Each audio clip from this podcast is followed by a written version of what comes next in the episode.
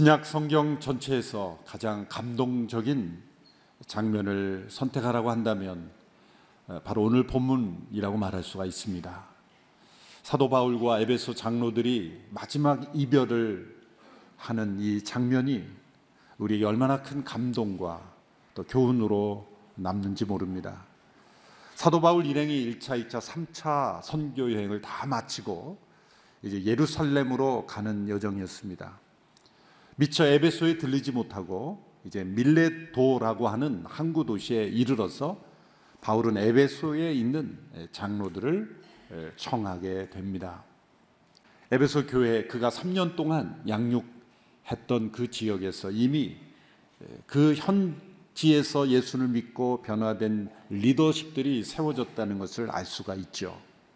그들을 불러서 사도 바울이 에베소에서의 삶과 있었던 사역들을 회고하면서 그들에게 권면해 당부를 하는 장면이 나옵니다. 사도 바울이 자신의 고백과 권면을 다 마치고 난 뒤에 그 에베소 장로들과 함께 서로 부둥켜 껴안고 함께 무릎을 꿇고 그렇게 껴안고 눈물을 흘리면서 슬퍼하며 이별하는 모습을 보면서 이것이 진정한 교회의 모습이다. 진정한 영적 지도자들의 모습이다. 그 순수한 마음으로부터 우러나오는 서로에 대한 깊은 사랑과 존경 이것이 바로 사도행전적 교회의 모습이다라는 것을 우리가 느끼게 됩니다. 그래서 오늘 본문은 우리 성도들에게도 영적 성장의 어떤 아, 모델이 되지만 특별히 저와 같은 목회자들 또 교회 영적 지도자들 리더십들에게 가장 중요한 본문이 되는 그런 귀한 말씀입니다.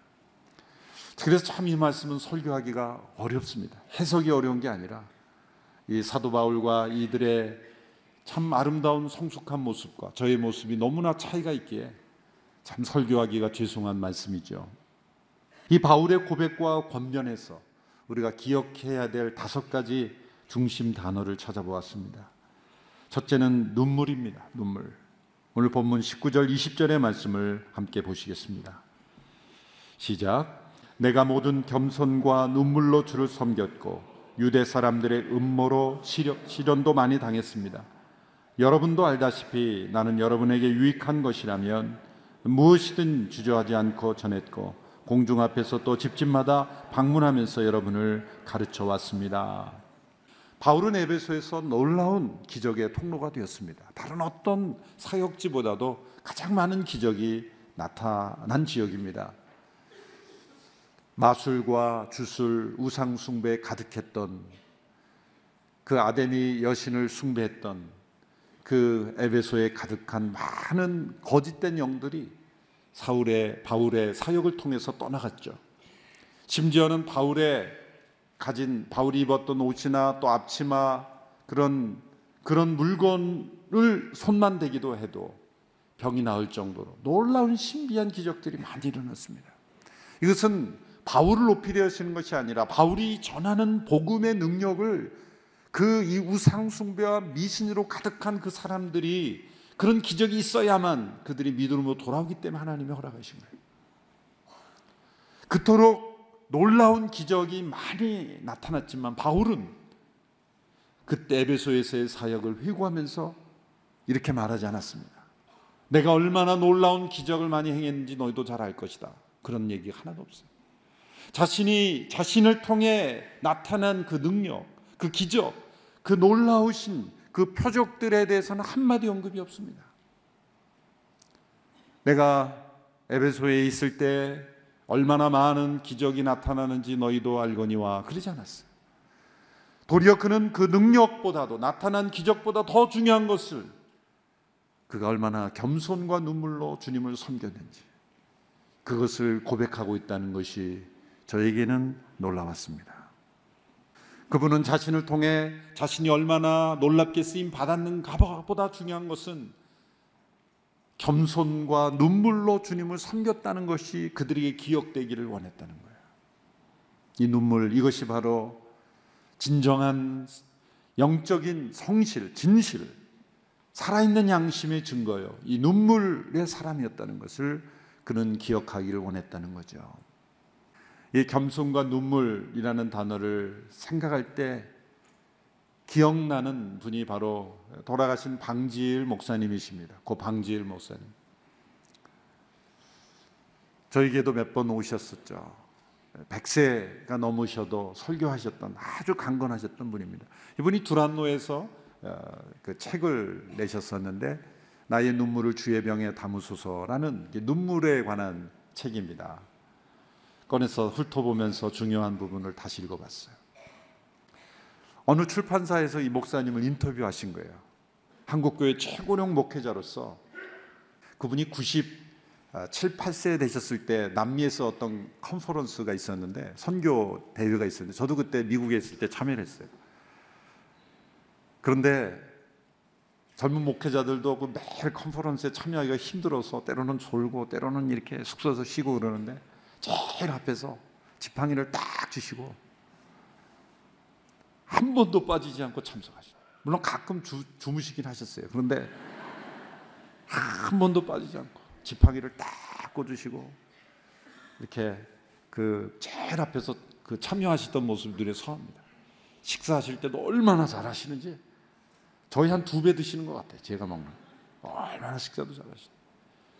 이제 100세가 넘으셔서 어느 출판사에서 인터뷰를 하신 거예요. 목사님 이렇게 건강하신데 뭐 비결이 있는 것 같은데 뭐가 있습니까? 그랬더니 목사님이 별로 그런 비결 따로 없습니다. 저에게는 건강 비결 없습니다. 다시 물었습니다. 기자가 아, 그래도 뭔가 뭔가 있을 것 같은데 예, 어떤 게 건강 비결입니까? 그랬더니 글쎄요. 그러면서 이런 말씀을 하신 거예요. 운동이 있다면 심장 운동이라고 할까요? 심장 운동이 뭔가요? 그분은 이제 새벽 뭐 두세 시면 잠이 깨신대요. 일찍 주무시니까. 그러면 말씀을 읽고 기도를 하시는데 이 말씀을 찾아 읽으면 말씀이 서로 이렇게 연결되는 그 말씀의 오묘함을 볼 때 감격의 눈물이 막 솟구쳐. 그리고 말씀 앞에서 이 통의 눈물이 흘러나온다는 거예요. 새벽마다. 그럴 때마다 그 눈물이 솟구쳐 날 때마다 막 심장이 고동을 친대요. 그 심장이 고동을 치는 게 이분이 심장 운동합니다. 심장 운동. 그게 저의 건강의 비결이 아닌가. 여러분, 우리의 심장이 그렇게 하나님의 말씀 때문에 성령 안에서 고동친다면 우리 방지일 목사님처럼 귀한 삶을 살 수 있지 않을까 생각합니다. 눈물에는 두 가지 종류가 있죠. 어려운 고난 때문에 억울해서 흘리는 눈물이 있고 성령 안에서 비전 때문에 흘리는 눈물이 있습니다. 시편 126편 5절 6절에 보면 개혁 개정 번역으로 이런 귀한 말씀이 있습니다. 우리 같이 한번 읽어 볼까요? 시작. 눈물을 흘리며 씨를 뿌리는 자는 기쁨으로 거두리로다. 울며 씨를 뿌리러 나가는 자는 반드시 기쁨으로 그 곡식단을 가지고 돌아오리라. 여기서 눈물을 흘리며 씨를 뿌린다는 것은 농부가 싫은 일을 억지로 해야 되기 때문에 흘린다는 게 아니죠. 그 농, 이 농부의 눈물은 무엇입니까? 이 씨를 뿌리는 것은 고된 일이지만 그 뿌리 씨가 뿌려졌을 때 열매 거둘 미래의 비전, 그 미래의 비전을 바라보며 눈물의 씨앗을 뿌린다는 거예요. 그 눈물은 반드시 열매 맺는다는 것입니다. 바울이 그랬습니다. 에베소에서 지금은 우상으로 가득하지만 하나님께서 이 뿌려진 이 눈물의 말씀의 씨앗, 눈물과 함께 뿌려진 이 말씀의 씨앗이 열매 맺을 줄로 믿습니다. 이 땅에 온 언더우드 선교사님의 기도가 그걸 보여주죠. 지금은 아무것도 보이지 않습니다. 우상과 미신으로 가득한 이 땅에 아무것도 보이지 않지만 눈물로 씨앗을 뿌렸을 때 이 나라 민족의 복음의 놀라운 은혜가 임한 줄로 믿습니다. 그 방지일 목사님의 글 가운데 하나를 제가 인용했습니다. 한번 보십시오. 읽어보겠습니다. 눈물은 거꾸로 흐릅니다. 눈에서 흘러 하늘에 가 닿습니다. 눈물의 사람이 되십시오. 눈물을 아까워하지 마십시오. 주님은 당신이 흘린 눈물을 위로와 감사의 병에 담아 주십니다. 성경에도 보면 수많은 하나님의 사람들이 눈물을 흘렸어요. 여러분이 눈물을 회복하는 우리의 믿음이 될 수 있게 되기를 바랍니다. 억울해서 흘리는 눈물도 효과가 있지만 그러나 하나님 안에서 말씀과 기도와 성령 안에서 영혼을 위하여 이 민족을 위하여 복음 증거를 위하여 누군가의 구원을 위하여 회복을 위하여 눈물로 저 북한 땅을 위하여 눈물로 기도할 때 그 눈물의 기도를 하나님께서 반드시 받으시는 줄로 믿습니다. 사도 바울은 에베소의 장로들이 자신의 눈물을 기억해 주기를 원했다는 거예요. 두 번째는 성령의 강권하심입니다. 오늘 보면 22절의 말씀을 함께 읽겠습니다. 22절 시작. 그리고 지금 나는 성령의 강권하심 가운데 예루살렘에 가려고 합니다. 그곳에서 내가 무슨 일을 당할지는 알 수 없습니다. 예루살렘으로 가는 이유를 성령의 강권하심이라고 설명했습니다. 그는 에베소도 들리고 싶었을 겁니다. 그에게는 분명 사역 계획이 있었어요. 사도 바울은 철저한 계획의 사람이었습니다. 그는 도시 중심의 선교 계획을 세웠습니다. 회당 중심 우선, 회당에 먼저 가서 유대인들에게 먼저 전하는 계획을 세웠습니다. 로마가 닦아놓은 군사도로를 따라서 그렇게 복음을 전함으로 그 도로 주변에 있는 도시들이 복음화되면 얼마나 빨리 복음이 증거되겠어요. 다 계획적인 그 여정이었던 것입니다. 또 자신이 방문했던 곳을 다시 한번 재차 방문해서 복음을 전하는 그런 계획. 그래서 1차가 아니라 2차, 3차 반복해서 복음을 적어도 두세 번 방문해서 복음을 전하는 그런 계획을 가지고 있었습니다. 로마서 15장에 보면 남의 다른 사람이 닦아놓은 터 위에 복음을 전하지 않는다. 미전도 개척 지역에 늘 그는 마음을 두고 복음을 전했어요. 이런 계획적 선교를 했습니다. 그런데 그 여정과 동시에 나타나는 것은 그의 계획을 뛰어넘는 그의 계획을 갑자기 바꾸시는 성령의 강권하심이 있었다는 거예요. 아시아를 중심으로 해서 그가 사역하기를 원했지만 마게도니아 사람이 나타나는 환상을 통해서 그를 유럽 대륙으로 건너가게 하셨어요. 지중해 동부를 중심으로 하던 그를 지중해 서부로 넘어가게 하시는 사역으로 성령의 강권하심으로 그를 인도하신 거예요. 여러분 계획 없이 일하는 것이 성령의 강권하심이 아닙니다. 아무렇게나 일하면서 다 성령의 강권하심이라고 말하면 안 돼요. 성령의 강권하심이라고 말할 때는 자기의 계획이 분명히 있어야 강권을 경험하는 거예요. 사람이 마음으로 자기의 길을 계획할지라도 그 걸음을 인도하시는 분은 하나님이시다. 그 말씀을 계획 없는 인생으로 생각하는 게 아니에요. 분명히 계획할지라도 그 걸음을 인도하시는 분은 하나님이십니다. 하나님의 인도를 경험하려면 자신의 계획이 있어야 돼요. 그 계획이 있어야 하나님의 인도를 경험하는 거죠. 아무 계획도 생각도 없는데 어떻게 인도하심을 경험해요? 성령의 강권하심이라는 것은 자신의 계획을 세워서 기도하는 가운데 했지만 하나님이 그 계획을 바꾸실 수 있다는 거예요. 거기에 대해서는 열려 있어야 된다는 거예요. 그가 왜 예루살렘으로 간다고 했습니까? 성령의 강권하신 가운데. 개혁 번역에 보면 마음의 매임을 받아, 심령의 매임을 받아 이렇게 번역을 했어요. 둘다 가능한 번역입니다. 성령의 매임을 받았다라고도 번역할 수 있고 마음의 매임을 받았다라고 번역할 수도 있습니다. 하지 않을 수 없는, 가지 않을 수 없는, 가야만 하는 그러한 성령의 강권하심. 자신의 모든 계획을 다 내려놓게 만드는 그런 성령의 강권하심을 경험했다는 거예요. 주님을 따라 성령 안에 살아갈 때 때로 우리를 성령께서 사로잡으셔서 새로운 일을 하게 하시고 새로운 방향으로 나가게 하시는 그런 성령의 강권하심을 경험한 사람이었다라는 거죠. 영국의 유명한 아, 설교자였던 마틴 로이드 존스 목사님의 글을 보면 그분은 에베소서 강해 설교를 쭉 하던 중에 이제 주일 아침에 이제 교회를 가려고 옷을 입고 옷을 입는 중에 성령님께서 말씀하신 거예요.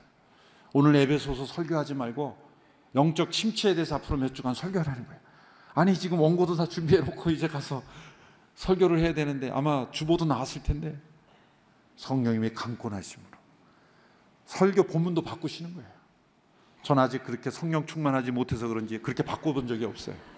그런 일도 때로 있으면 여러분들 이해하시기 바랍니다. 영적 침체에 대해 설교하다 그래서 영적 침체에 대해서 몇 주간 설교했어요. 그게 지금도 책으로 나와서 얼마나 깊이 있는 이 spiritual depression에 대한 고전이 된 책이에요. 그런 것을 경험한 거예요. 여러분도 잘 아시는 우리 선한 목자교회 유기성 목사님. 제가 이 목사님의 그뭐 여러 곳에서 목사님이 간증하셨지만 제가 인용을 할 때는 신뢰가 될까봐 또 어제 통화해서 양해를 구했어요. 몇 가지 더 확인도 하고 진짜냐 이거 그래서 확인도 하고. 목사님이 그 대학원을 다닐 때 그때 어느 교회 부교육자로 일하면서 대학원을 다닐 때 아마 THM 과정이었으니까 4학기니까 3학기까지 마쳤어요. 그분이 하- 이 감리교 신학대학도 아주 산성적으로 졸업하신. 그래서 사역을 하면서 공부를 하니까 우선순위가 이게 잘 안 맞을 수 있잖아요. 교회 허락도 받고 다 공부하는 거였고 공부도 잘했고 이제 한 학기만 마치면 되는데 이 사역의 우선순위가 자꾸 중복이 돼요. 어느 날 새벽기도에 기도하는데 하나님 성령께서 말씀하시죠. 너의 그 석사학위를 나한테 바칠 수 있냐? 하, 고민이 되더라고요. 한 학기만 더 하면 되는데 한 학기만 공부하면 되는데 너의 그 학위를 나한테 바칠 수 있느냐? 쉽지 않았겠죠. 그래서 고민하고 철회하기도 하고 네 바치겠습니다. 사실 한 학기만 더 요즘 학력 인플레가 돼서 사실은 목회자도 이 대학원 수준의 그 졸업장이 있어야 안수를 받을 수 있는 그런 시대예요. 그니 그것을 내려놓는다는 것은 이 기본 이게 요즘에 학사학위를 안 받는 것과 같은 것과 비슷해요. 목회자에게 너의 학위를 나한테 바칠 수 있는 결코 쉽지 않았을 거예요. 문제가 있는 것도 아니에요. 주변 사람들도 다 계속 하라 그랬을 거예요. 순종해서 이 성령의 강권하심으로 네 바치겠습니다. 그래 잘했다 성령님께서. 근데 6개월 후에 부산의 어느 교회 34살 정도의 담임 목사로 부임을 받으셨죠. 안산을 사역하시다 지금 선한 목자의 담임 목사로 박사학위를 수십 개 받은 분보다 더 귀한 분이죠 사실은. 학위가 그분의 목회자를 보증해 주는 게 아니에요. 이렇게 성령의 강권하심을 경험하는 그러한 영역이 우리 삶에 있어요. 저의 삶에 그런 것이 있었나 이렇게 돌이켜 보니까 저희 교회 새 가족 사역을 맡다가 그때 새 가족이 굉장히 많이 오시는 기간이었어요, 사실은. 어느 날 순간에 성령님께서 이렇게 그냥 온누리교회가 좋아서 스스로 찾아오는 분이 아니라 정말 믿지 않고 성도들이 열심히 기도하고 전도해서 오는 성도들이 더 많아야 되지 않겠냐. 그런 막 말할 수 없는 부담감을 주셔서 자진해서 한 목사님께 새 가족을 내려놓겠습니다. 정말 예수님 안 믿는 그래서 온누리교회가 처음인 성도들이 오는 성도들로 더 많아지는 교회가 되는 것이 하나님의 뜻입니다. 그래서 시작한 것이 맞춤 전도 사역이에요. 그래서 그 맞춤 전도 사역의 패러다임을 통해서 예수님을 믿게 된 영혼들이 있게 되었습니다. 때로 많은 보수를 받는 직장에서 갑자기 적은 보수지만 하나님께 직장을 옮기라고 하실 때도 있는 거예요. 이 성령의 강권하심, 우리의 계획과 우리의 생각을 뛰어넘는 그런 성령의 강권하심, 그 성령의 강권하심 우리의 자유 의지를 무너뜨리는 것이 아닙니다. 여러분 성령의 강권하심은 우리의 판단력이 마비되는 게 아니에요. 분별력이 흐려지는 게 아닙니다. 성령의 강권하심은 우리의 분별력이 더 올라갑니다. 더 판단력이 좋아집니다. 만약 성령의 강권하심을 하고 본인은 말하지는데 판단력이 흐려졌다 그러면 병원에 가보셔야 돼요. 그건 성령의 강권하시면 성령의 강권하시면 판단력이 더 분명해집니다. 자유의지를 무너뜨리는 것이 아닙니다. 본인이 선택하는 것입니다. 본인의 선택이에요. 성령의 강권하시면 내가 선택한 게 아니야. 이건 성령님이 한 그게 아니에요. 성령님께서 나를 강권하시되 선택은 내가 의지로 결정하도록 하시는 거예요. 보세요. 사도 바울에게 예루살렘으로 가면 많은 결박과 환란과 고난이 기다리고 있다라고 성령님께서 강권하셨어요. 그러나 결정은 바울이 하는 거예요. 나는 원치 않았는데 어쩔 수 없이 간다. 이게 아니라 나도 모르게 여기 와 있다가 아니라 성령의 강권하심으로 하지만 성령님은 인격적인 분이시기에 결정과 선택은 바울이 하는 거예요. 그런데 예루살렘으로 가면 고난이 기다리고 있다 하진 것을 바울은 그러니까 가지 마라라는 신호로 받아들인 것이 아니라 그럼에도 불구하고 가야 하는 것으로 결정했다는 거예요. 이것이 바울의 위대한 점입니다. 그것이 어떻게 가능했을까? 세 번째 단어에서 그 이유를 찾습니다. 그것은 바로 사명입니다. 23절, 24절의 말씀을 같이 읽겠습니다. 23절, 24절 시작. 오직 내가 아는 것은 어떤 도시에 가든지 감옥과 고난이 나를 기다리고 있을 것을 성령께서 내게 증거해 주실 뿐입니다. 그러나 나는 내가 달려갈 길과 주 예수께서 내게 주신 사명, 곧 하나님의 은혜의 복음을 증거하는 사명을 다 완성하기 위해서라면 내 생명을 조금 더 귀한 것으로 여기지 않습니다. 생명보다 귀한 것이 어디 있겠습니까? 그런데 그는 자신의 생명을 조금 더 귀한 것으로 여기지 않을 수 있는 사명이 있다는 거예요. 자신의 생명보다 내게 주신 그 사명, 은혜의 복음을 증거하는 그 사명, 그 사명을 사로잡힌 사람이었다는 거예요. 여러분 자신이 어떻게 살 것인가를 알지 못한 것은 무엇을 위해서 죽을 것을 알지 못하기 때문이에요. 그것은 같은 단어입니다. 왜 살아야 될지 모른다면 무엇을 위해서 나는 죽어야 할지 모르기 때문입니다. 자신의 생명 얼마나 귀합니까? 그런데 그 생명은 육신의 생명뿐이에요. 언젠가 이 세상에서 끝날 생명이에요. 육신의 생명은 영원하지 않습니다. 그 헬라에서는 육신의 생명과 영적 생명을 두 단어로 구분해서 설명했죠. 우리는 다 똑같은 생명이나 나눠 쓰지만 생명에는 두 종류가 있어요. 이 세상에서 끝날 생명과 영원한 생명. 그 영원한 생명을 나에게 주었다면 이 땅에서 있는 육신의 생명은 그 영원한 생명을 위해서 내어놓을 수 있는 또한 그 영원한 생명을 수많은 사람들이 받을 수 있는 길이라면 자신의 이 육신의 생명을 다해서 그 영원한 생명을 증거하는 일을 하는 것은 너무나 귀한 일이죠. 이 사명입니다. 사도 바울은 생명보다 귀한 사명을 위하여 살았던 인생입니다. 네 번째 중요한 단어는 바로 교회입니다. 양떼라고 표현되어 있고 교회입니다. 28절에서 32절의 말씀을 같이 읽습니다. 시작.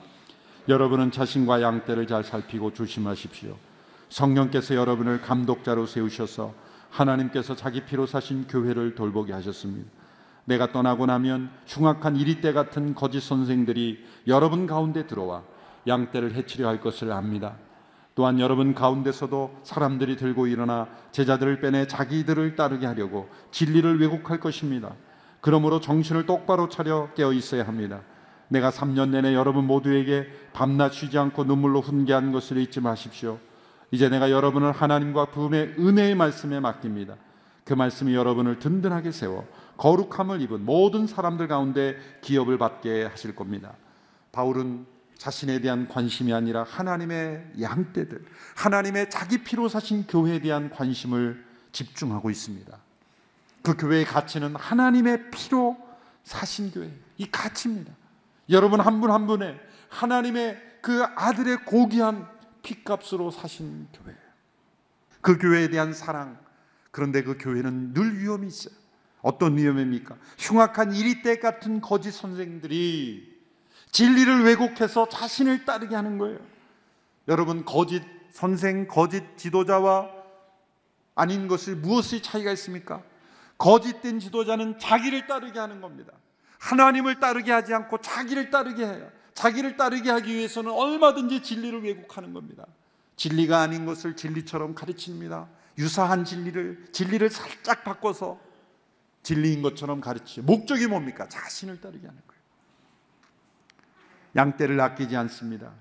교회 역사적으로 교회 안에 숨어 있는 이리떼들이 양떼들을 해치고 혼란케 한 사람들이 얼마나 많습니까?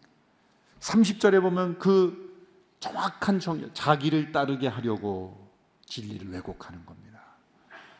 에베소 장로들에게 부탁하는 거예요. 자기를 따르게 하려고 진리를 왜곡하게 하는 자들로부터 성도들을 지켜라. 우리 한 목사님께 저희 목회자들에게 늘 당부한 게 있어요. 늘 당부하신 말씀이 목회자를 위해서 성도들이 있는 게 아니라 성도들을 위해서 목회자가 있는 걸 기억해라. 항상 성도님들 중심이었어요. 목회자를 위해서 성도들이 있는 게 아니라 성도님도 위해서 목회자가 있는 것이다. 자신을 따르게 하지 말라는 거예요. 진정한 지도자는 하나님을 따르게 하고 그리고 진리를 따르게 하고 그리고 비전을 따르게 하는 거예요. 바울은 하나님과 은혜의 말씀께 맡긴다 그랬어요. 어떻게 하면 올바르게 이 교회가 할 수 있는 은혜의 말씀을 붙잡아요. 말씀으로부터 교훈을 받고 말씀에 의지하고 모든 성도들의 그 말씀 위에 기초해서 믿음이 자라갈 때 올바르게 되는 거예요. 어떤 사람의 교훈 이래 되고 저래도 되고 건강하지 못한 교회 가 보면 사람이 만든 규칙이 하나님 말씀보다 더 위에 있어요. 이래도 좋고 저래도 좋은 것은 다 바꿀 수 있는 거. 말씀은 바꾸면 안 돼. 말씀의 진리 원리는 바꾸면 안 돼. 그런데 사람의 말은 때로는 시간이 지나가면 바꿀 수도 있는 거예요. 말 바꾸라는 게 아니라 사람이 만든 제도와 규칙은 얼마든지 우리가 바꿀 수 있는 거예요. 시간이 흘러가요. 상황에 따라 문화에 따라 우리 다음 세대에 바꿔지는 거예요. 여러분 우리의 자녀들 우리의 다음 세대를 말씀에 맡기는 교회가 되기를 바랍니다. 우리 시대에 우리가 만들어 놓은 규칙에 맡기는 교회가 되지 않게 되기를 바랍니다. 유언으로 말씀을 물려주지 않고 내가 세우는 규칙이니 너는 평생 지켜라 그러지 않게 되기를 바랍니다. 그 시대에는 새로운 규칙을 따라 살면 되는 말씀에 맡긴다는 게 그런 말씀. 다섯 번째 핵심 단어는 주는 것이 복되다라는 말씀이에요. 33절에 35절의 말씀을 함께 읽습니다. 시작. 나는 그 누구의 은이나 금이나 옷을 탐낸 적이 없습니다. 여러분도 알다시피 나는 나와 내 일행이 필요한 것을 손수 벌어서 썼습니다. 이처럼 내가 모든 일에 모범을 보였으니 여러분도 약한 사람들을 도우며 주는 것이 받는 것보다 복이 있다고 하신 주 예수의 말씀을 기억해야 합니다. 예수님이 직접 하신 말씀, 주는 것이 받는 것보다 복이 있다. 그는 많은 필요가 있었지만 받는 자로서가 아니라 주는 자로 사역하기를 원했죠. 그래서 손수 벌어서 그렇게 사역했어요. 당시 처음 믿는 사람들이 무엇인가를 받으면 그 믿음의 장애물이 될까봐 그들에게 주면 주었지 받는 자가 되기를 원치 않았어요. 참 이 말씀을 보면서 나도 손수 벌어서 이제 일해야 되나 그런 생각이 심각하게 고민이 됩니다, 사실. 우리 한국 교회 이런 자비랑 목회 패러다임이 다시 돌아와야 되지 않나 그런 생각을 해요. 너무 교회 의지하니까 이게 목회자들, 사역자들의 영성이 흐려지는 경향이 많아요. 그래서 저희 교회는 물론 교회가 전적으로 후원하는 목회자들도 있어야 되지만 왜냐하면 전적인 헌신해야 돼. 일부는 자비량 목회자로서 그렇게 은혜 인사 있고 실력 있는 분들을 자비량 목회자 또 이런 패러다임에 있는 분들도 드리려는 마음이 제 마음속에 있습니다. 약한 사람들을 도우면서 사역하려는 이 사도 바울의 정신을 우리가 본받아야 된다. 여러분 주는 자의 스피릿으로 사는 사람이 있고 늘 받는 자의 스피릿으로 사는 사람이 있어요. 여러분 우리나라 경제가 어렵다 그러죠. 저는 잘 살아 잘 살자 자체는 비전이 아니라고 생각해요. 무엇을 위해서 잘 살 것인가 그게 비전이죠. 우리나라 경제가 회복되려면 이 비전을 회복해야 돼요. 어떤 비전입니까? 저는 이 말씀에 근거해서 이런 비전을 우리나라 백성들이 가지면은 경제가 회복된다고 믿어요. 우리나라가 주는 나라가 되기 위해서 잘 살아야 되겠습니다. 그게 비전이 아니겠습니까? 우리 한동대학교 김영길 장로님이 학생들에게 가르친 게 배워서 남주자. 배 지식을 내가 쌓기 위해서 배우는 게 아니라 주기 위해서 배우는 게 될 때 그건 올바른 교육의 비전이 되는 거예요. 여러분의 기업이 어려우십니까? 하나님 제가 주는 자가 되기 위해서 잘 살아야 되겠습니다. 그런 기도를 해 보십시오. 하나님은 그 사람들에게 축복을 더해 줄 줄로 믿습니다. 주는 자가 되기 위한 비전. 그저 많아지기 위한 것은 비전이 될 수 없어요. 주는 자가 받는 자보다 복이 있다. 하나님 이런 복된 인생이 되기를 원합니다. 그런 복된 나라가 되기를 원합니다. 우리나라가 전 세계에서 경제 원조를 가장 많이 하는 원, 나라가 되기를 원합니다. 지도자들이 그런 비전을 제시할 때 나라의 경제는 잘 살게 되어 있어요. 그런 비전, 단순한 잘 살기 원한다. 그건 비전이 될 수 없어요. 그런 욕망이. 욕망에 사로잡히는 거예요.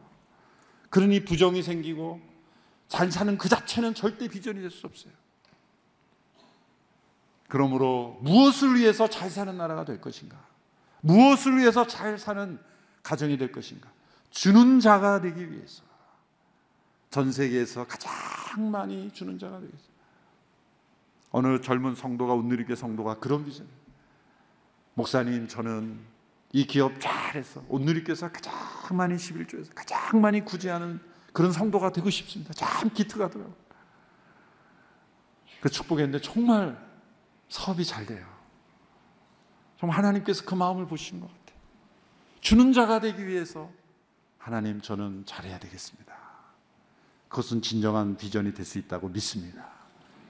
사도 바울이 에베소 교회 장로들에게 이런 비전을 심어줬어요. 겸손과 눈물을 기억하라는 거예요. 성령의 강권하심을 인정하라는 거예요. 그리고 우리의 생명보다 귀한 사명을 위해 헌신하라는 겁니다. 그리고 주는 것이 아, 하나님의 양떼를 잘 돌보라는 거예요. 그리고 주는 것이 받는 것보다 낫다는 것을 기억하라. 이런 교훈을 우리의 마음에 새기고 정말 우리가 마지막 이별의 때 이런 감격의 눈물, 감동의 눈물, 이런 진정한 사랑의 눈물을 우리 모두가 서로 부둥켜 안고 울 수 있는 그런 아름다운 교회 될 수 있게 되기를 주님의 이름으로 축원합니다. 기도하겠습니다. 하나님 아버지 사도 바울과 에베소 장로들이 60대에 이르러 그들의 아름다운 신앙과 사역을 회고하며 나눈 이 고백을 우리의 마음으로 받고 우리의 삶으로 실천하는 우리 모두가 되게 하여 주시옵시고 우리 오늘의 교회 안에서도 이런 아름다운 진정한 사랑과 존경, 교제와 나눔 이러한 비전이 참된 교회의 모습이 끊이지 않고 계속되게 하여 주시옵소서. 예수님의 이름으로 기도하옵나이다. 아멘.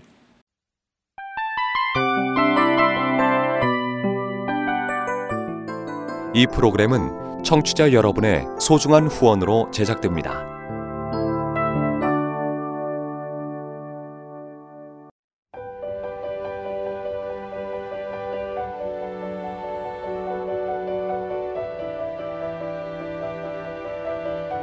세상에는 수많은 교회들이 있지만 더 깊이 있는 말씀 강해를 찾기 위해 크기로만 교회를 선정하지 않습니다.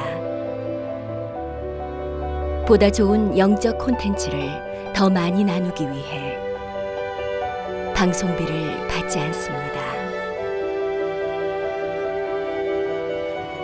1년 365일 복음만 전하고 싶어서 우리는 광고를 하지 않습니다. 온누리의 복음을 땅끝까지 CGN TV와 함께 땅끝 선교사가 되주세요.